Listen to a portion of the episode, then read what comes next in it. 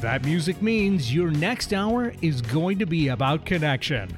Welcome to This Show is All About You, a show dedicated to discussing and experiencing the things we all have in common. When you and me become we and explore what it means for all of us.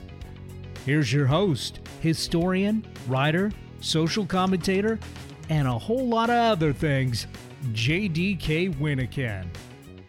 Welcome, welcome, welcome once again, everyone, to another episode of This Show is All About You. Thanks for taking the next hour to spend with me, and let's talk about some things that uh, might sound familiar, but maybe we'll do them in a little bit of a different way, all with the idea of kind of getting under the surface of things and, and really getting to the points that connect all of us.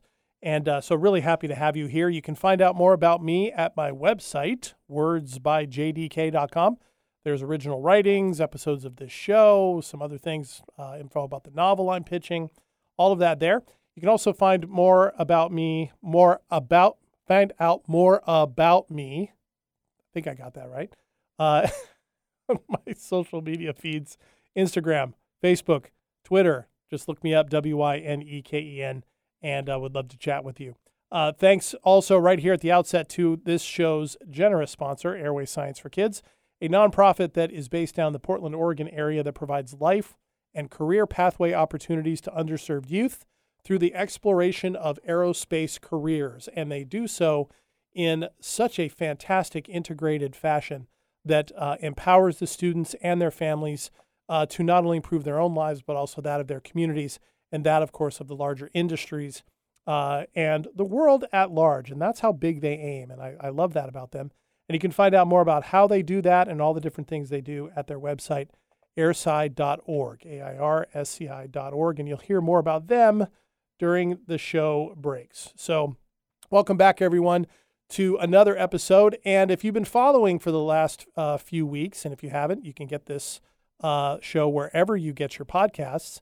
If you've been following the last few weeks, we've been talking about the midterm elections that just passed last week. And lo and behold, we were surprised, generally speaking. Uh, and so I'm going to talk a little bit about what's come out of that uh, for me, what I've seen in all of that, what I think maybe some larger perspective points are for us moving forward. Um, and hopefully it's it's something that you'll find helpful. You know, so uh, and it had it has a big ripple effect. What happened last week, uh, not just in this country but throughout the world, as you'll see when we kick into how we always start the show with a look at last week's news in what in the world is going on.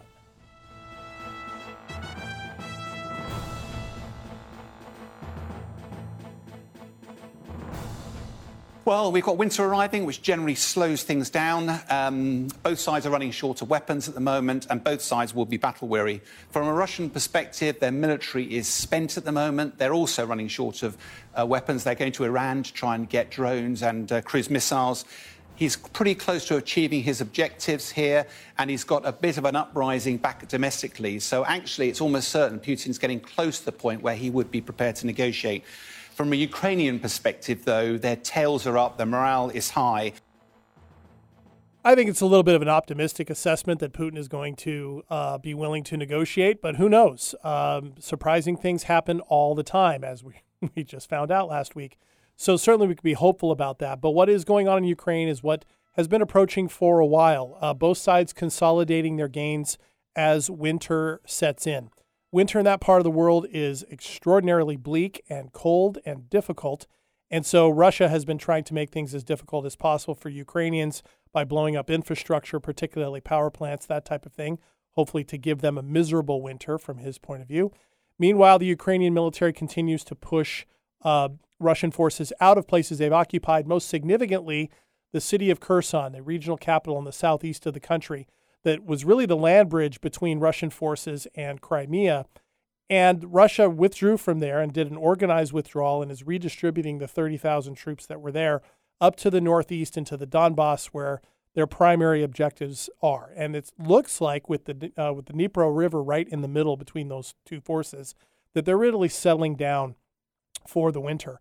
So it is a major Ukrainian victory to retake that city, and the and the pictures of the jubilation, the video of that, uh, are really inspiring. It also is a recognition by someone in Russia that they need to consolidate what they're doing and uh, really settle in for the winter. Does that mean that Putin will negotiate? Who knows? Uh, it's really open ended. There are war, weapon shortages and troop exhaustion on both sides, so winter will be a time uh, for those to be shored up. And in the meantime, the political and economic warfare will probably pick up as well, uh, particularly energy prices in the EU, tied directly to Russia's control over, of, over European energy, continue to rise, and that could put political pressure on European countries uh, to reduce uh, or to crack, uh, if you will, the uh, unified front they have against Russia. I do not think that will happen. Uh, Ru- uh, the EU has been working for months now to make sure they have enough supplies for the winter, and they do. However, political turmoil does not always hinge on reality, as we all know. So we'll find out more about there. And of course, uh, the U- U.S. midterm elections, the results there have also been significant because with Democrats holding on to the Senate, it will be much easier for Ukraine to continue to get funding from the United States to fight the war against Russia for the next two years. So, one of the big winners, I have to say, in the U.S. midterm elections that nobody seems to be talking about is Vladimir Zelensky. Another side effect of the midterm elections we will see with our update on Iran. Well, Heather, capital punishment is now a way that the government's stepping up its crackdown on demonstrators. And in this case, the court said the accused, who is unnamed, set a government building on fire and was sentenced to distur- for disturbing public order and colluding to commit a crime against national security. And while this is the first known death sentence tied to these protests, the UN estimates that the death toll over the past two months has risen to more than 300 people, including dozens of children. Iran also has one of the highest rates of execution in the world, which rose dramatically last year by 25%. Amnesty International estimates more than 300 people were executed last year. Executing your best and brightest for protesting against you is not a good strategy. And unfortunately, it's one that Iran can't seem to escape. As the protests against the government by majority young people, uh, but also with coalitions of working class uh, citizens of all ages, as they continue and now moving into their third month, which means they have staying power. Uh, as that happens, the Iranian government is finding itself increasingly isolated and under more and more pressure than it was already facing uh, just a few months ago. And that is going to have consequences at some point. And it sure seems like Iranians who are protesting this recognize that that the longer they go, despite the crackdowns, despite death sentences, despite their their own security forces firing on them, the longer they can go, the bigger the chance of success. And it is quite the convergence of challenges for Iran that this is highlighting. So this what they're doing to their own people is only fueling the protests and making them more widespread and more supported. They're also trying to help Russia with drones, uh, which is earning them um, antipathy from most of the rest of the world and bringing about more pressure. The crushing economic sanctions that have been put on them by a number of countries, most significantly the United States, continue to worsen economic conditions in that country. A country that still wants a nuclear deal with the rest of the world to get those sanctions removed, and they can't saber rattle too much uh, if they want to be able to hold on to that and the midterm elections yet again because the Senate is staying in Democrat hands. It's going to allow the foreign policy power of the Senate, which is second only to that of the president, going to allow that to continue to be brought to bear on Iran for its human rights violations here. So again, midterms having a larger effect. And speaking of the midterms, let's get to it. I think common sense conservatives that focused on talking about issues people cared about, like the economy and crime and education, they did win but people who tried to relitigate the 2020 election and focused on conspiracy theories and uh, you know, talked about things the voters didn't care about, they were almost universally rejected. And I think it's, it's basically the third election in a row that Donald Trump has cost us uh, the race. And it's like, you know, three strikes, you're out. That is outgoing Maryland Governor Larry Hogan, one of the few longstanding uh, Republican critics of former President Donald Trump speaking uh, over the weekend about what he saw as the reasons why the GOP's effort to uh, rout the Democrats in the midterm elections didn't get anywhere close to that. The so called red wave uh, did not materialize, despite almost everyone believing it was really going to happen Democrats, Republicans, uh, across the media spectrum. And certainly, uh, Hogan's point is being picked up in a lot of different quarters as of today. In fact, a, a poll just came out today from, from Yahoo that uh, the majority of Republicans polled right in the days after the uh, after the election now prefer Ron DeSantis, the Florida governor, to be the political the presidential nominee in 2024 over Donald Trump.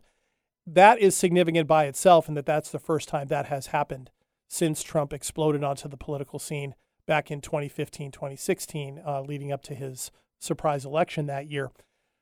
However, a number of different voices are now saying that Trump needs to step away from such a prominent role in the party, that perhaps uh, tomorrow, uh, as of this recording, he should not announce his uh, candidacy for the 2024 uh, presidential election. Who knows how that will turn out?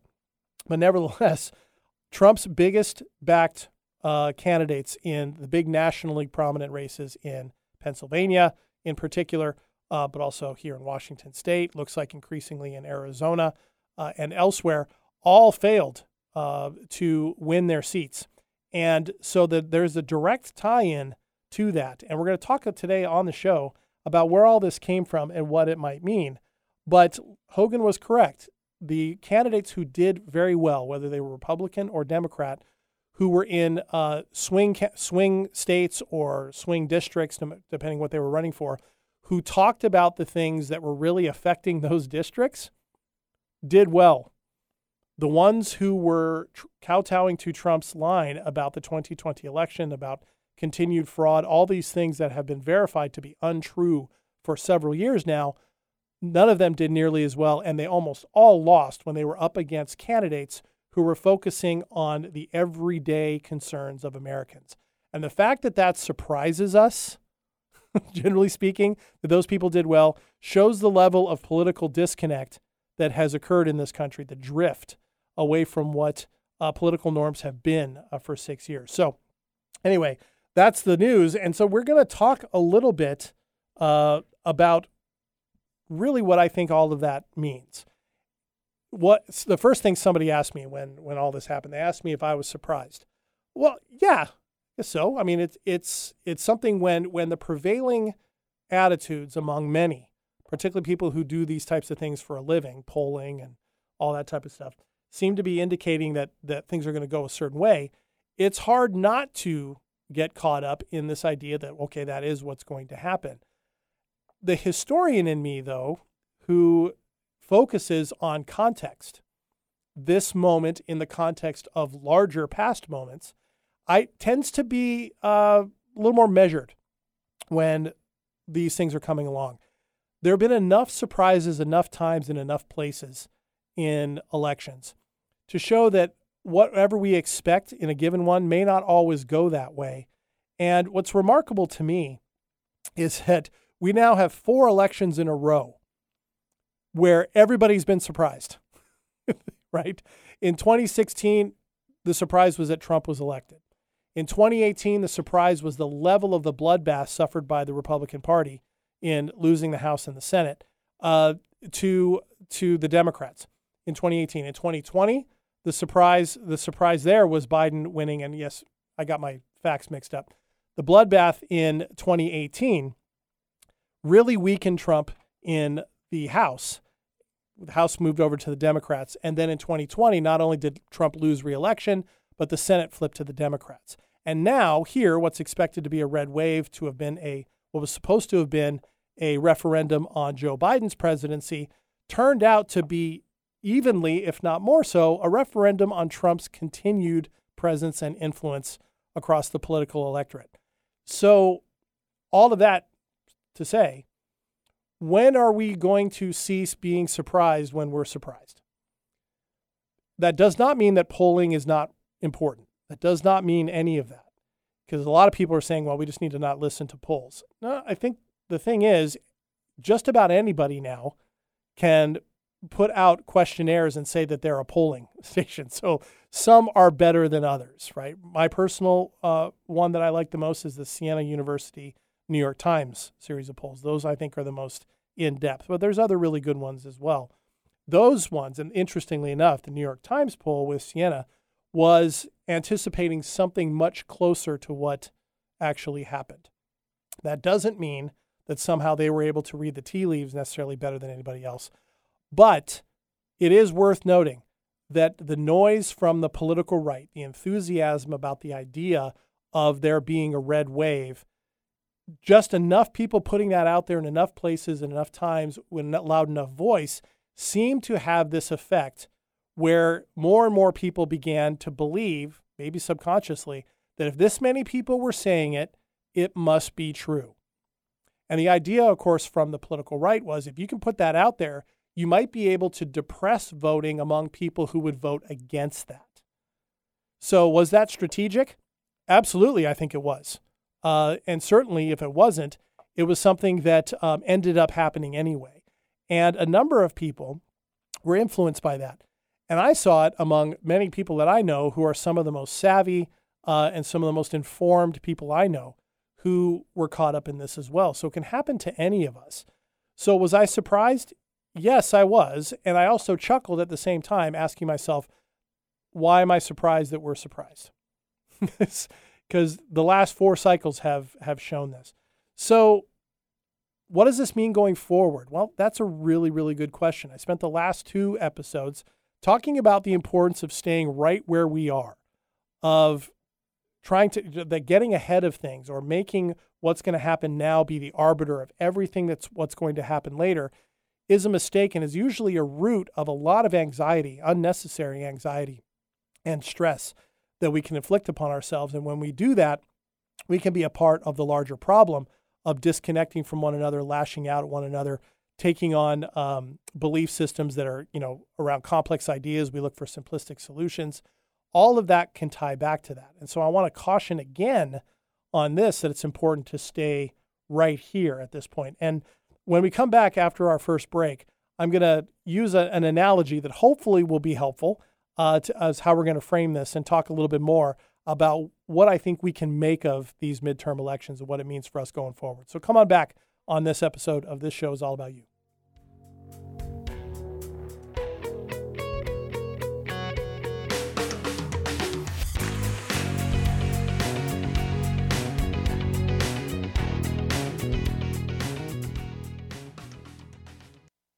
Kids never have trouble dreaming about their future.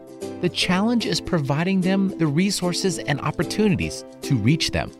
This is especially true from historically underserved communities. Fortunately, there's an organization that can help those dreams become reality. Airway Science for Kids helps underserved youth develop life and career pathways through exploration of aviation and aerospace. Using in person and virtual programs, along with partnerships with companies, educational institutions, community health providers, and other resources, Airway Science for Kids helps students not only find their dream careers, but also learn how to better advocate for themselves and connect more effectively with their families, peers, and communities. To find out more, visit airsci.org. That's A I R S C I.org or email info at airsci.org. Airway Science for Kids providing aerospace for all.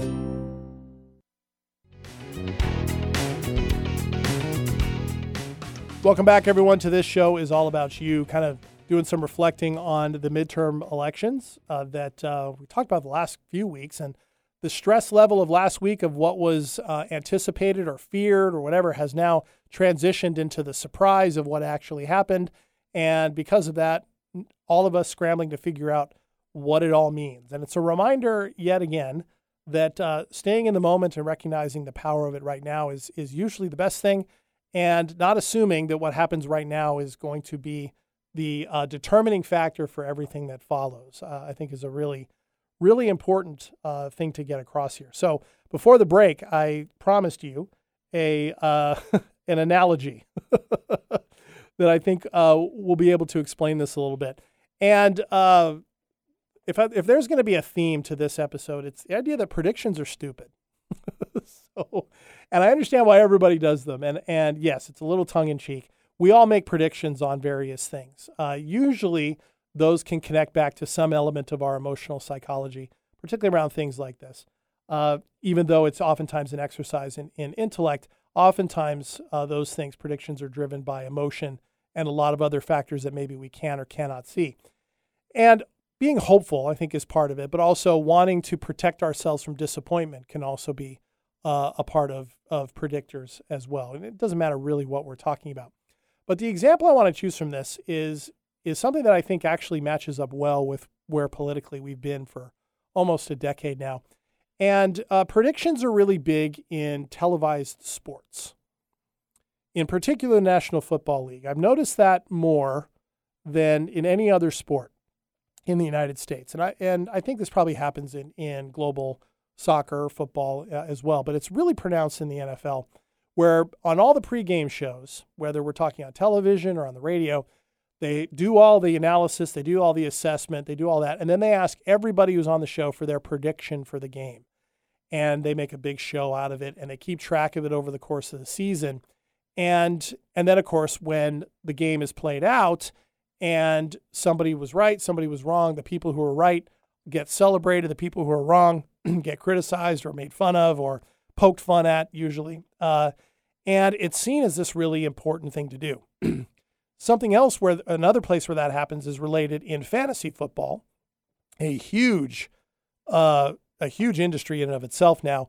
Where, uh, for those of you who don't know what fantasy football is, it's where uh, friends pull together a team and you choose players on various different teams and in, you put them into sort of your own mock roster and you play them against one another and every player gets points for catches, for runs, for touchdowns, for sacks, you know, that type of thing and you play against each other. And if you have a, a league of 10 players, you all play each other several times, and it's for bragging rights. And essentially, what you're doing is you're selecting players that you are predicting are going to do well in this type of contest, make the most amount of points every week or over the course of a season, and you put them in play, and then computers take over the rest. The games start.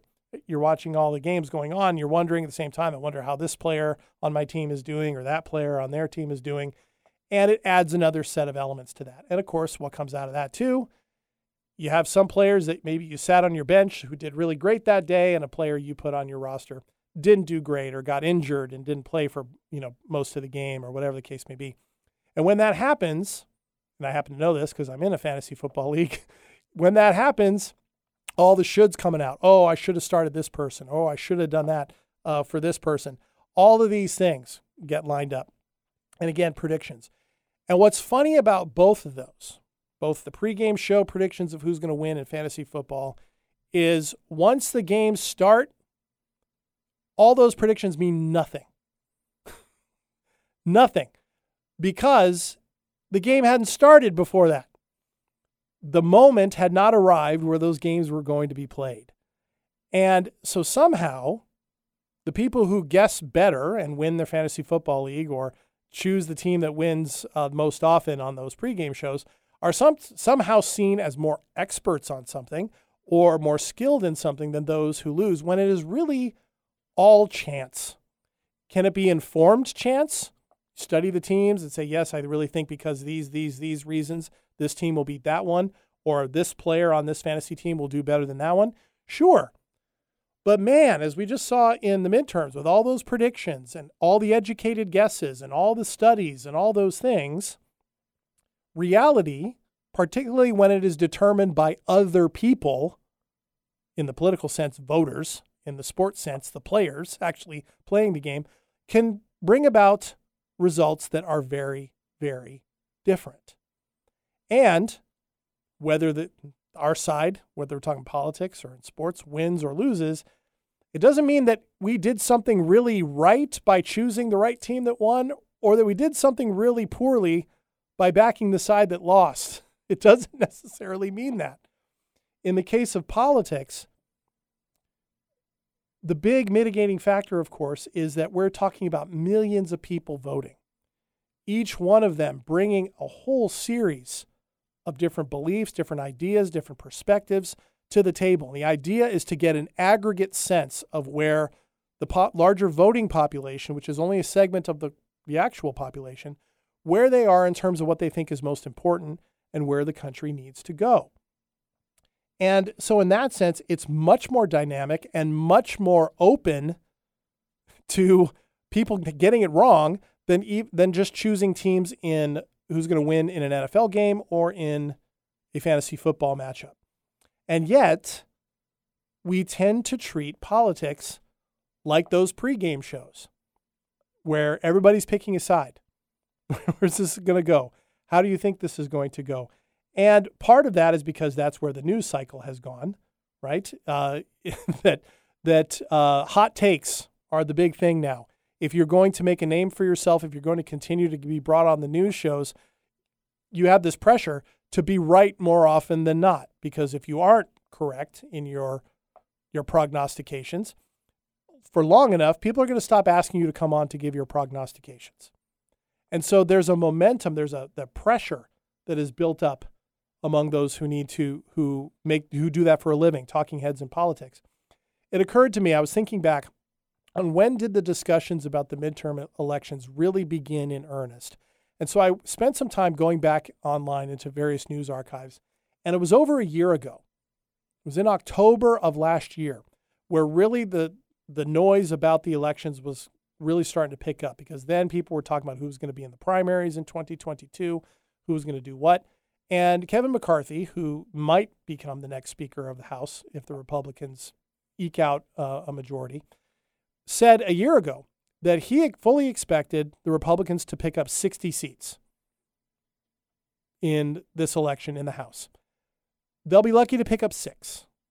It'll be enough to flip the chamber in their direction, but it will be a razor thin margin, which, as Eric and I were talking about before the show, is going to guarantee a lot of things like gridlock. The most important thing is a lot of work that needs to get done won't get done, and probably, sadly, a lot of unnecessary investigations uh, as revenge for the necessary political investigations into things like January 6th and these claims of election fraud and uh, impeachable offenses committed by uh, then President Donald Trump.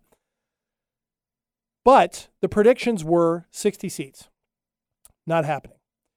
Just about seven months ago, there were predictions during the summer before the Supreme Court overturned Roe v. Wade that the Senate was going to flip by about four or five seats.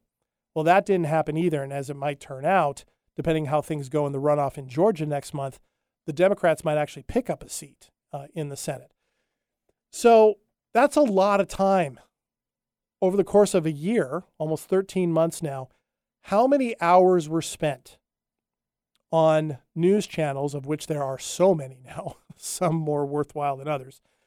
How many pages of text written? How many hours of argumentation between people at the pub over the dinner table? How many hours were spent talking about predictions that turned out not to be accurate? That turned out to be perhaps wasted space, wasted air, wasted energy. To me, that's what's so interesting about what's happening in, in the aftermath of last week's elections is the simplest thing blew all that out of the water. A year's worth of rhetoric blew all that out. And that was just simply people going and voting. The very act of it. And certainly, people are always with polls or trying to get ahead of things like what are people going to vote about, blah, blah, blah, blah. But we're seeing enough now to know that, particularly on the political right, it's it can be really, really easy to over index, as they say, to over index the loudest voices on the right. And the loudest voices on the right are ones that are vocally and openly supportive of former President Trump and will continue to be most likely no matter what happens. That side, it's easy to over index because anybody who's not quite that far to the right isn't necessarily always willing to tell pollsters what they really think that they might be leaning towards Trump or leaning towards the right. There's more reluctance among those who are leaning right, to be honest with pollsters, than those who are leaning left. And that has been documented in the last four elections in the aftermath of it. And when exit polls are conducted, people who walk out of the polling centers and are willing to be interviewed uh, by exit pollers, when they start talking about what really matters to them, everybody's surprised. and in this election, everybody thought it was going to be about inflation. Because going back to the Clinton administration, the, the old adage is it's the economy, stupid. Well, no. Inflation was important, but other factors were just as important. Certainly, abortion uh, and the, the the fallout from the Supreme Court decision during the summer turned out to be a major motivator of bringing people to the polls, particularly younger Americans uh, and women voters uh, across the spectrum. And in a number of states, there were significant portions of women who actually leaned to the political right who helped vote down measures in five red states to try to codify abortion bans into their state constitutions. Those all failed. And it required a number of people who identify as Republican to have joined the ranks of those who do not to shoot that down. So that was clearly a factor. Another major factor, as Governor Hogan had been pointing out, which I think is true, a number of people believed that securing and safeguarding democracy mattered more than whatever the difficulties might be around inflation, um, war overseas, energy, rising prices, and everything. That there seemed to be a bigger issue at stake. And that's where I think Governor Hogan and those others on the right are correct. Trump inserting himself into these races and making himself so prominent reminds a lot of people out there, gives them the impression that all of this is under threat. And so the most important thing is to vote in that direction in whatever way they think they should. And it led to a lot of so called split tickets around the country where people were voting with one party around one candidate for one office and then going the other way. Uh, you know, so voting for a Republican for governor, for example, and then voting for a Democrat for Senate on the other hand. And it cut both ways, right? We saw it quite a bit in Pennsylvania. There were a number of Republican voters who voted for John Fetterman for Senate uh, and not for Mehmet Oz because Oz was supported by Trump. And there were certainly a lot of Republicans in that same state who voted against Doug Mastriano for governor because Mastriano was extremely radical and uh, very, very pro Trump.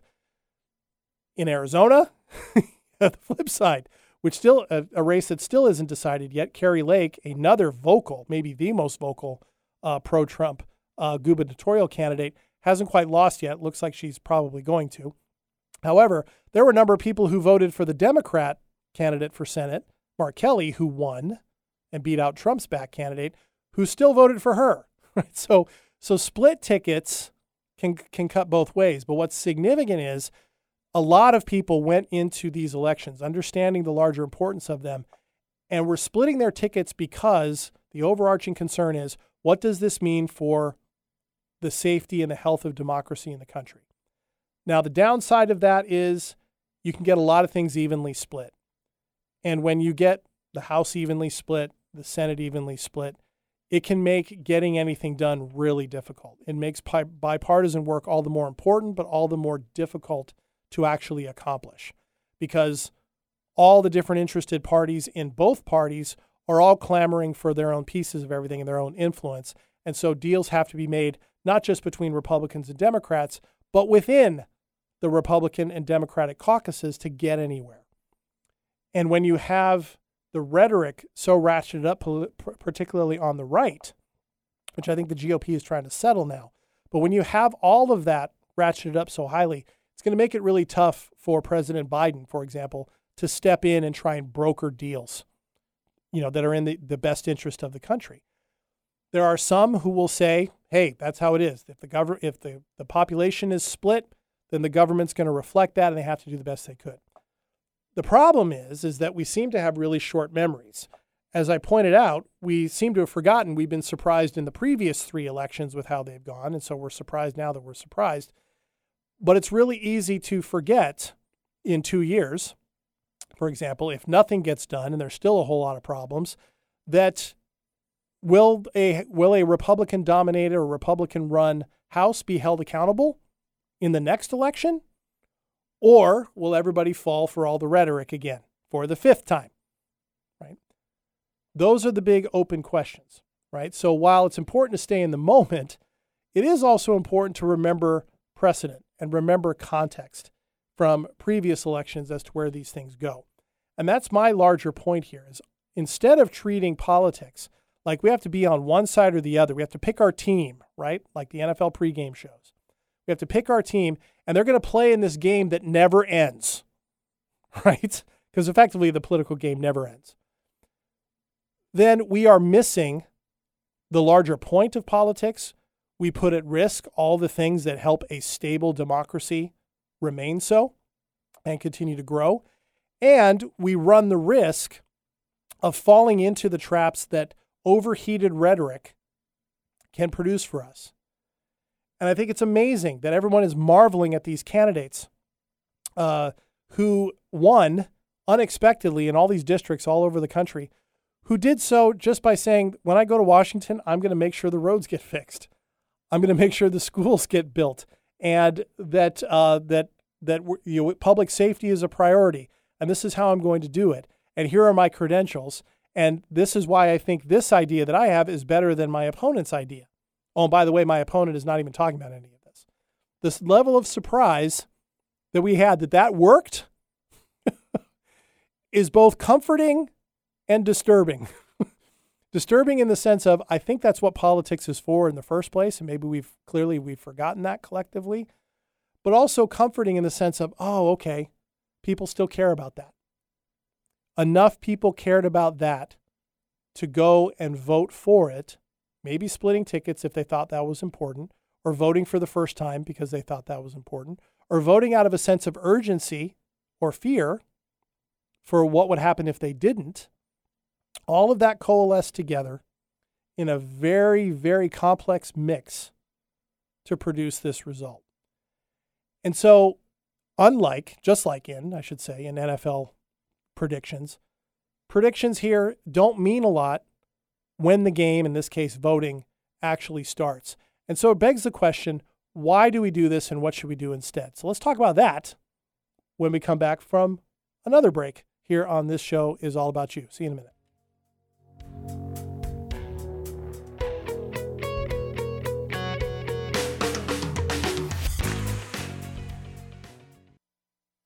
I'm Julia Cannell, Executive Director of Airway Science for Kids. We sponsor this show is all about you because it exemplifies our core values connectivity, communication, emotional intelligence, positivity, respect, and the power of possibility. Help us introduce historically excluded youth to all of these through the wonder and promise of aviation and aerospace careers. Airway Science for Kids, providing aerospace to all. Visit airsci.org to learn more and to contribute your talents. Don't ask me to talk. Don't Ask Me to Talk is a program about sharing something good. Hosted by me, Stacy Heller, with my co-host and my mom's favorite, Eric Ryder. Don't Ask Me to Talk echoes what we're talking about when we aren't being so serious. We'll highlight what's good to watch, read, see, listen to, and more. With a reoccurring spot with Vance Dingfelder of Dingfelder's Delicatessen called What Are We Eating? Tune in Thursdays from 3 to 4 on AM 880 KIXI.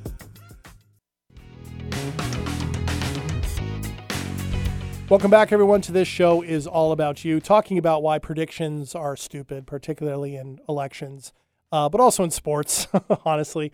Uh, and uh, and what does that mean for us uh, going forward as we figure out what this midterm election means and, and what it'll look like going forward? As I mentioned before the break, predicting things can help us feel better. It can also help us feel worse.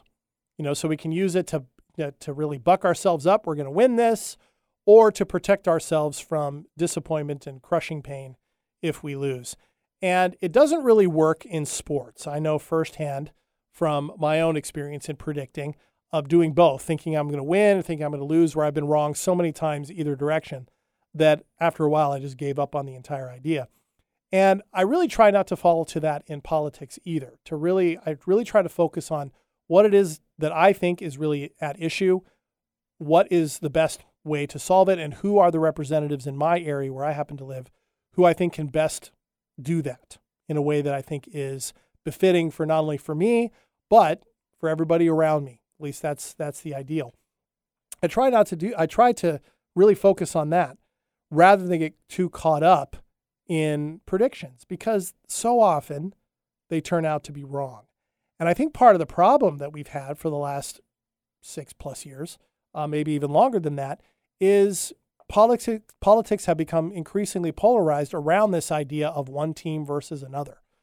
That you're on one side or you're on the other, and the, and that's certainly the way the rhetoric has been uh, for a while now. And yet, voters just come in and seemingly muck up that whole framework for the last four elections and show how simplistic that is and the risks of focusing too much on it because then we're not able to understand effectively where collectively as a country we happen to be in our sentiment, in our desires, in our needs, what we're focused on, what we're not. And so that's why I think history is really helpful. That does not mean that history is predictive. I don't think it is. I've said on this show before that uh, history isn't a crystal ball at all. It can be helpful maybe in in maybe giving an idea of what might not happen, but even that, it's not very good at. Um, unprecedented things and surprises happen all the time uh, in history, and we see it happening all the time. And certainly, um, unforeseen circumstances, the law of unintended consequences, can change things in an awful hurry. Right? Certainly, the political landscape changed really, really quickly just a couple years ago and became superheated when Ruth Bader Ginsburg passed away. And that was something that wasn't, you know, people wondered if she was going to retire. There were some questions about her health. But all of that really surprised everyone and changed everything in a way that nobody could really anticipate and everybody had to respond to or react to. So if it's going to happen, if, un, if unexpected things happen in the now, that means when we look back at them in history, they're unexpected then.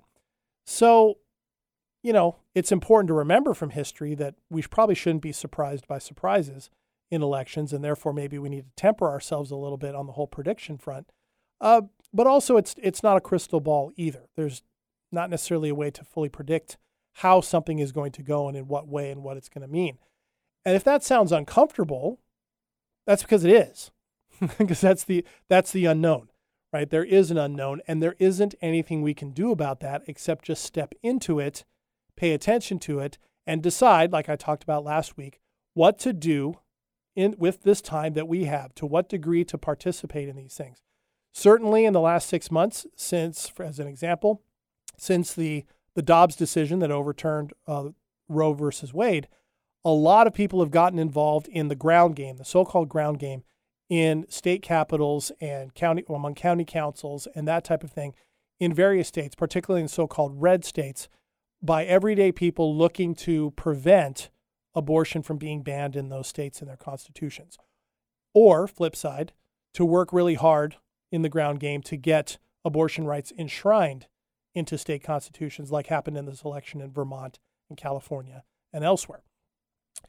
So that ground game is picking up. So participation in the larger political process that goes well beyond just voting is clearly a choice that a number of Americans have made and more will continue to make. And certainly people on the right will decide to do that, people on the left, people in the middle, more like myself, independents, will, will choose to do that in their own various ways, or they won't.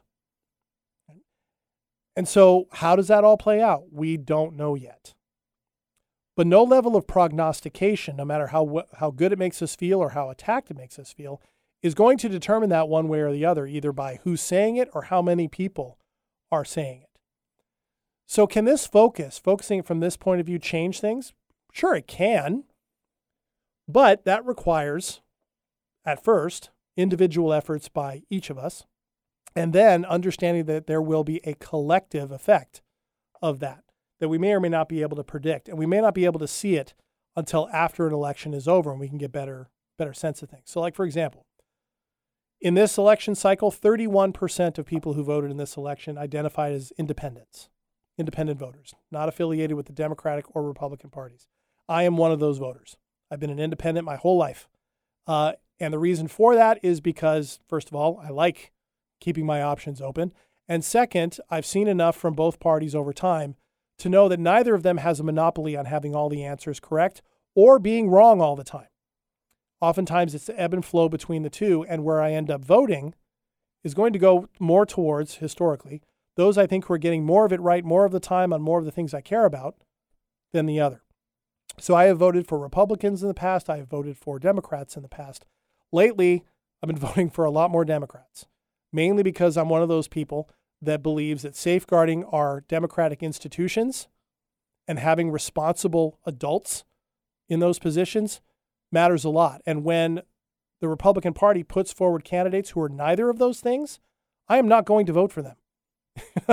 it's that simple. I do not subscribe to the idea that the worst Republican is better than the best Democrat or vice versa.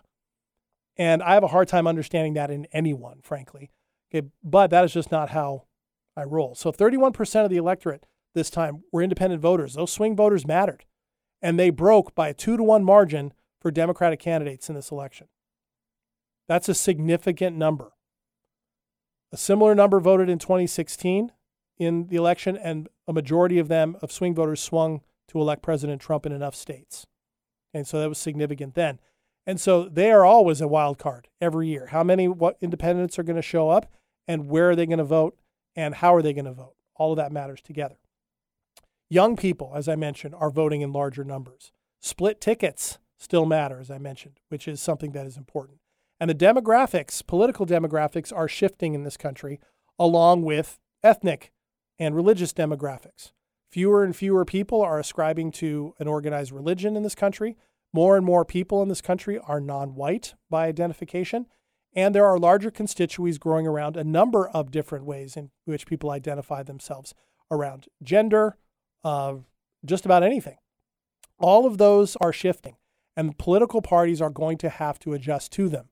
So far, the loudest voices on the political right seem to be responding to that by attacking those demographics, right? And trying to sideline them and trying to sideline books that are written, you know, about them or can educate uh, students about them. I don't think, though, however, on the political left, there's a real clear strategy yet of how to really connect with those shifting demographics. And you see some of the effect of that in states like Florida, where more and more people, uh, more Latinx uh, uh, voters, are voting Republican than ever before. That's also happening in Texas. And so there are open questions there that need to be addressed and need to be focused on more than sort of larger predictions. I think something we also saw in this is something that has also been played out in history before. Politics of grievance and resentment have a shelf life. They can draw for a while, they can motivate for a while, but at some point, when they do not produce the larger results that they promise, they tend to fizzle out. Now, it's hard to know if that's going to happen in the case of former President Trump. Three strikes and you're out.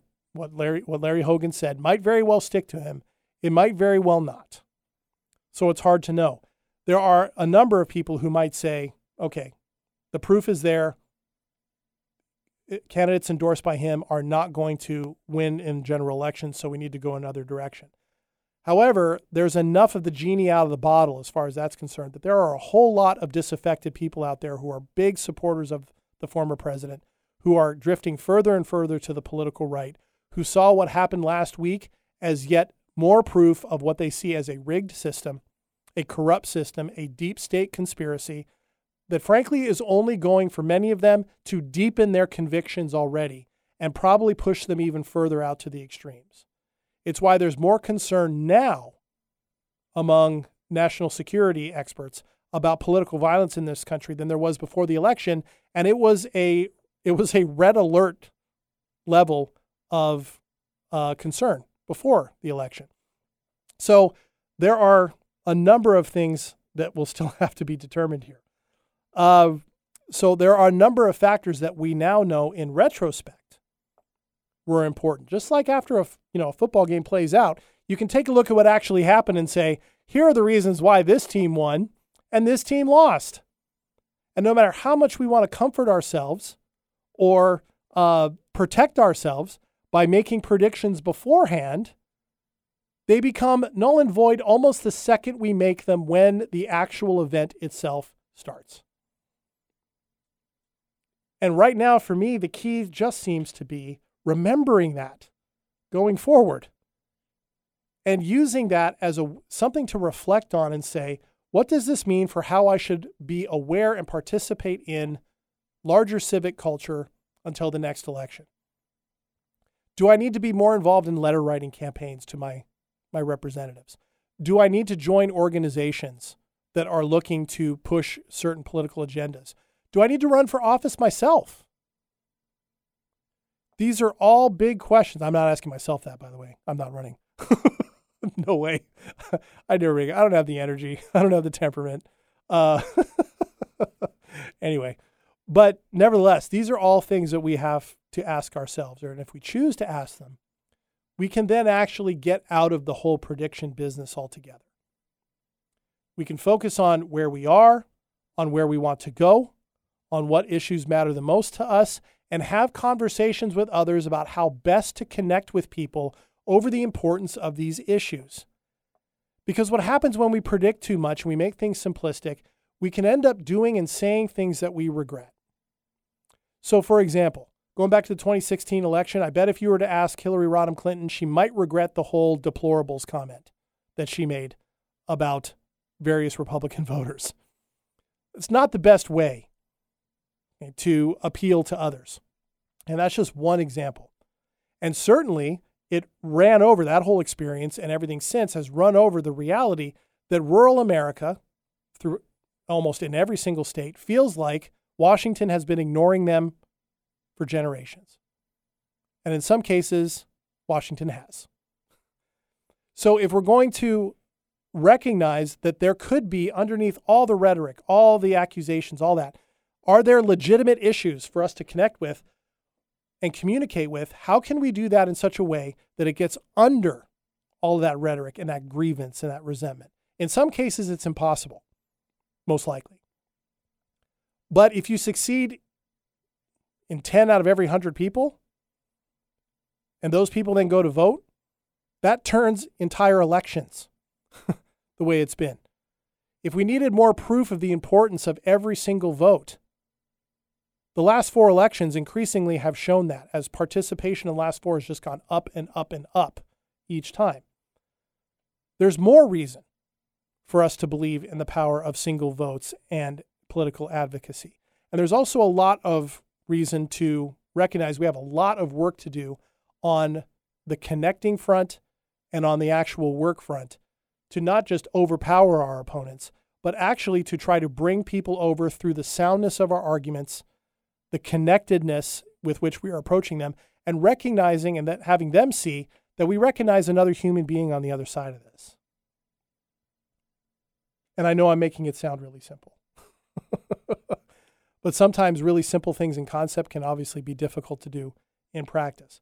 But that is something I think for us to be thinking about. And that way, we can then be hopeful when elections come around rather than fearful and we may or may not need to be surprised, may or may not need to make predictions about what will happen. And that way, whatever does happen, we are in a good space individually to respond effectively and take our next steps. All right. Well, would love to hear what you think of that and your own thoughts on all this. Again, you can reach out to me and see more about me at wordsbyjdk.com, or you can find me on Facebook, Instagram, and Twitter and be happy to hear more about it then. And you can certainly pick up old uh, episodes at wordsbyjdk.com. You can also find this show wherever you find your podcasts. So please subscribe. Please leave me a review. Would really appreciate it. All right. So thank you for joining me and more thank yous. Uh, this show is all about you. is produced and distributed by Hubbard Radio Seattle.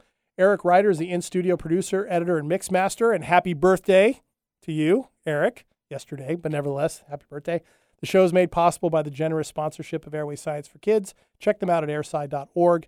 And the original theme music is by Dave Nelson of Lens Group Media. Special thanks for contributing to this episode, and all that went well for me this week goes to Julia Cannell, Tawny and Dave Santabria, Stacy Heller, Tony Vieira and Troy Hunter, Ashley Kniebel, Seth Moorman, Phil McCoy, Cesar and Martine Garcia, Ken Zick, Bruce Flommer, Katie Beck, and Eric Krema. Special thanks this week to Ryan Coogler, the writer and director of Black Panther Wakanda Forever, for making a hell of a movie. Uh, really good, uh, really, really impactful. Thanks to everyone who voted. Democracy matters, and that was reaffirmed in a lot of ways by many of you this past week. Thanks for doing your part. Thanks also to all the J.R.R. Tolkien fans who did reach out to me over the past week and reassured me that I only made about a dozen or so small mistakes in some of the things that I talked about last week. Um, I don't really think those mattered all that much, but nevertheless, I really appreciate you listening and I appreciate your attention to detail, and I do strive to get things right. And thank you, listeners. Uh, certainly, I could not do this for you without you. And finally, as a way to send you off for the rest of the week, let's end as we always do with an original haiku. No need to predict when what is here and now can give us all we need. Chins up, everyone.